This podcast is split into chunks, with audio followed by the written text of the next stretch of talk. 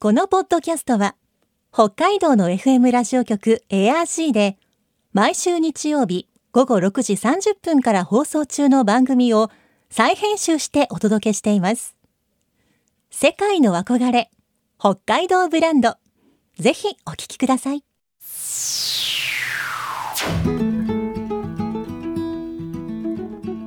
今世界から注目される北海道。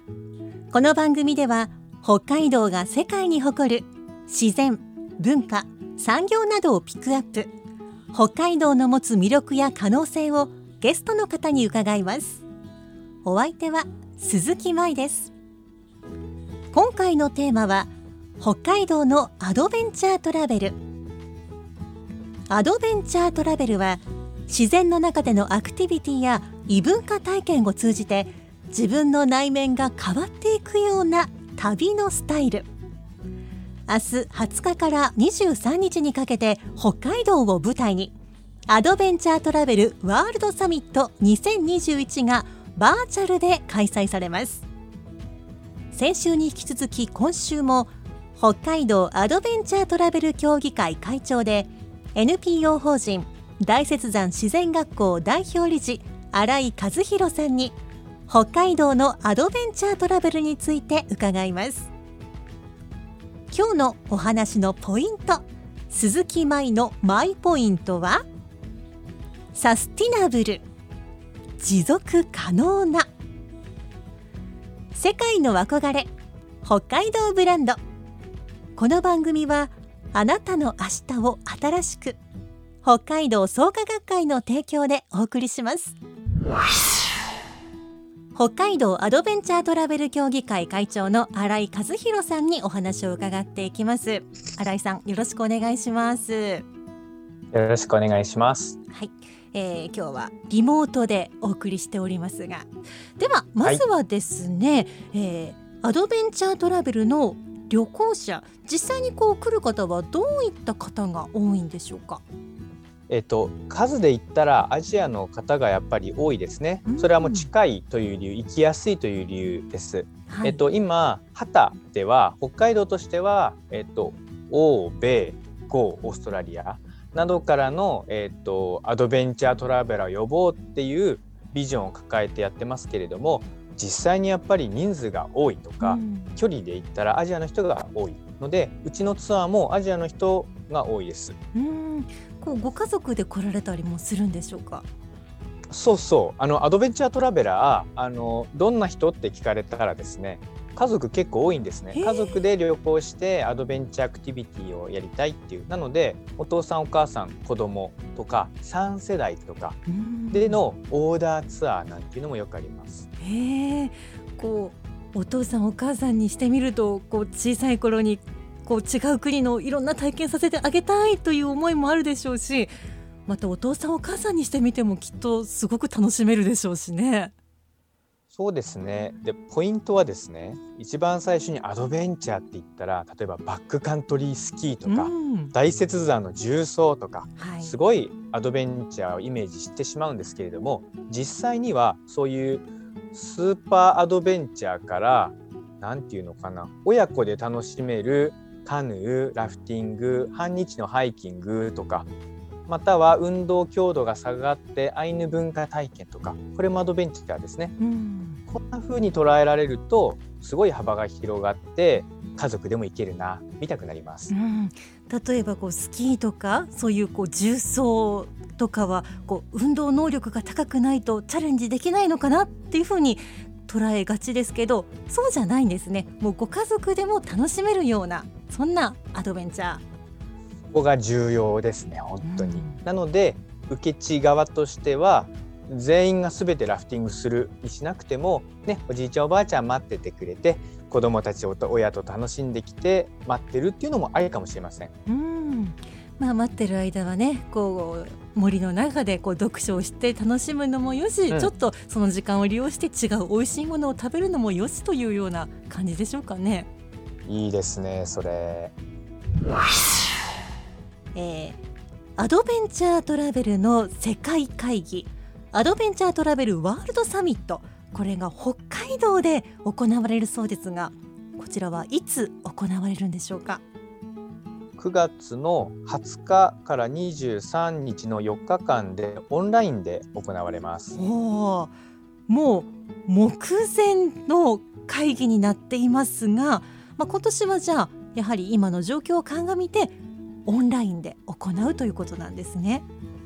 はい、例年だと,、えー、と4泊5日ぐらいのフォーラム形式で内容的にはアドベンチャートラベルってどんなんだろうだろうねとかサステイナブルって今言うけれどもそれは具体的にどうすればいいの？リスクマネジメントは何なの？っていうような内容のフォーラム。うん、そしてあとは最新のアドベンチャートラベルトレンドは何？とかこんなマーケットあるよっていう新しい情報を得る場所さらには商談会ですね、はい、えー、と旅行会社、えー、と送り手側世界の送り手側の旅行会社と北海道の受け地側の地域とのマッチングで実際にツアーを組もう。そんな場が、あのあります。うん、まあ実際でしたら本当だったらそれを北海道で行うはずが、まあ、今回は北海道はホストですがオンラインで開催という形でしょうか？そうなんです、うんちなみにですね今のその4日間のフォーラムの他にエクスカーションツアーがありまして、はい。えーっとまあ日帰りのツアーとその他にも4日間とか5日間の北海道を巡るツアーっていうのが本会議のえー前についてますね、はあそれが今回できないのが残念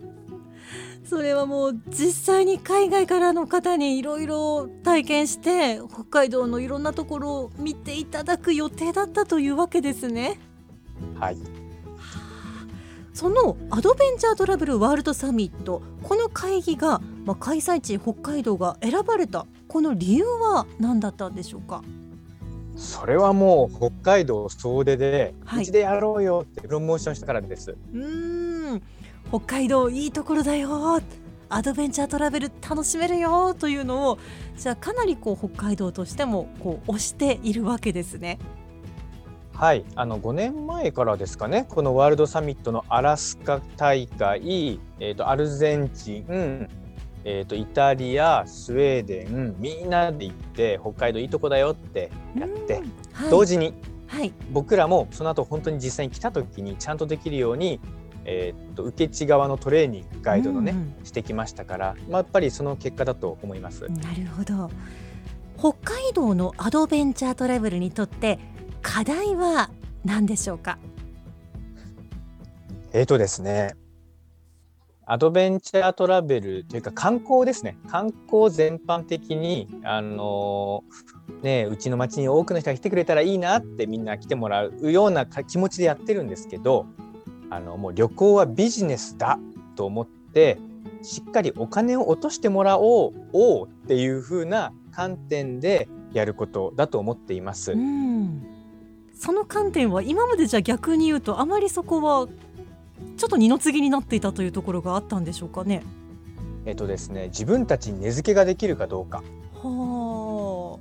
えー例えば私ネイチャーガイドをしてますけあ、ど、はい、まあ今日歩いたらいくらでいいかなって結構いいねでつけれちゃうわけですようね。ん。でもそれをしっかりとビジネスとして自分のプロフェッショナルの仕事としていくら欲しいってはい、根付けができてでそれでガイドが食べれるようになっていく、えーガイドの他にもホテルだったり、えーう移動だったりも食べれるようになっていく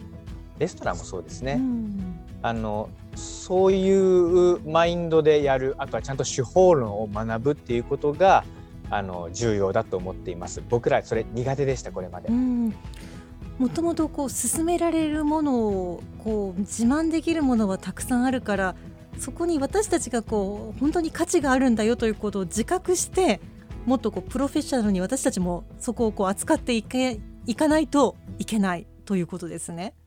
そうですね。でも地域にずっといるとなかなかその感覚がわからないので、うん。今私たちが頑張ったらいいなと思ってるのはもう自分がガイド側が自分で旅行してはい、どっかに行ってみてん。なるほどとこれは価値あるなちゃんとお金払いたいなって思えるとか、なんかそういう経験があるとちゃんと自分の適切な自己評価もできる。そんな風になると思っています。うんちょっとこう一回例えば旅行などで外からの目をこう取り戻したら客観的に自己評価ができたりする。まさにそうですうね。んまあ、例えばこうホテルとかでもすごく良いおもてなしをするためにはこうおもてなしをする側もこうプロ意識で、まあ、それだけ素晴らしいこうくつろげる時間と空間を提供しますよというふうになりますが、まあ、そこにこう私たち自身もこう提供する側もそういったこう自信があればそれだけのお値段こちらとしてもつけることできますよね。あまり意識したことはありませんが。そうですねなのでそういう練習が必要かなと思っていてそれに気づくにはあのホテルの人とか僕らガイドも自分が旅行に行って旅行者となってでああこの地域のこれ良かったなお金しっかり払ってもその価値あるなっていうようなことをすると,、えー、ともう体感できるその重要性とか必要性、そんな風になると思っています。うん先ほどのちょっと世界会議の内容のお話の時にもちょっとちらっとあったかと思うんですが、今のアドベンチャートラベルの世界的なトレンドってありますでしょうか？アドベンチャートラベルのトレンドとしてはサステイナブルツーリズムです。はあつまりはアドベンチャートラベラーが世界中でいろんなところでアドベンチャーをやっていると。はい。でもその人たちが行くことによってえーっとその観光地の観光が持続可能である。うん。お互いにいいこれからも観光産業を支えていこうっていうふうになっているのが今のトレンドですね。はあこうお互いに良くしていこうというのがトレンドなんですね。はいえっとサステイナブルツーリズムってよく聞くようになりました。まあ、はい社会としてもサステイナビリティ持続可能性これを旅行の方に当てはめたら持続可能な観光ってなります。でアドベンチャートラベルとサステナブルツーリズムめちゃくちゃ相性がいいんですよ。なぜならアドベンチャートラベラーはあの自然好き文化好き、この自然とか文化がずっと持続可能でいてあって自分たちもずっと楽しみたいっていう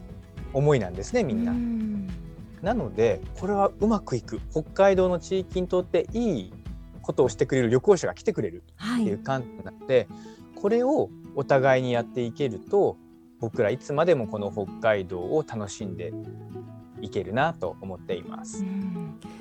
うんうまくやっていけばこう双方がすごくハッピーですね。はい、旅行者はやっぱり自分がその地域に行った時に責任ある旅行者って呼んだりするんですけど、はい、ね、地域を汚して帰りたいとは思ってないですから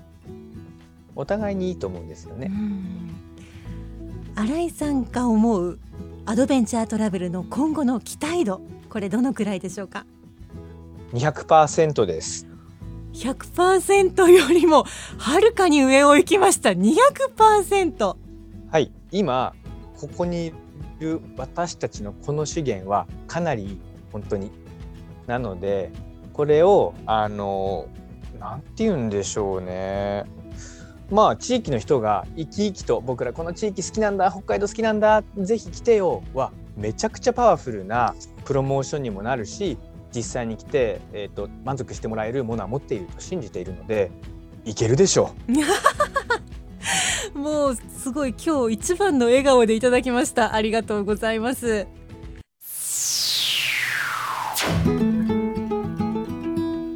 世界の憧れ北海道ブランド。今回のゲストは北海道アドベンチャートラベル協議会会長で NPO 法人大雪山自然学校代表理事新井和弘さんでした。今日のマイポイントはサスティナブル。自然が好き文化が好き。だからずっと楽しめるように大事にしたい。そんな旅行者たちが北海道を訪れることによって北海道観光が持続可能になる。アドベンチャートラベルに来た方が北海道の自然や文化に触れて体験したら大事にしたいという気持ちはもっと強くなるでしょうしこの循環続いてほしいです。さてこの番組では皆さんからのメッセージをお待ちしています。番組の感想やあなたの思う北海道ブランドなどぜひお寄せください。クオカードを毎月抽選で1名の方にプレゼントしています。今月は1万円分です。詳しくは番組のホームページをご覧ください。北海道ブランド。そこには世界を目指す人たちの知恵と情熱があります。来週もそんな北海道ブランドに元気をもらいましょう。ご案内は鈴木舞でした。世界の憧れ北海道ブランド。この番組はあなたの明日を新しく北海道創価学会の提供でお送りしました。